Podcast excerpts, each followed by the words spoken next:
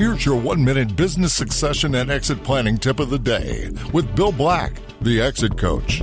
Being in business is inherently risky, we all know that. But what are some of the most common mistakes that business owners make and their potential solutions? We asked for comments from attorney Mayar Gassemian. One of the important mistakes is not having a corporation or LLC or another form of entity that would limit their liability in case they get sued. I have seen uh, a lot of companies that do this, and it's very prevalent in the construction industry.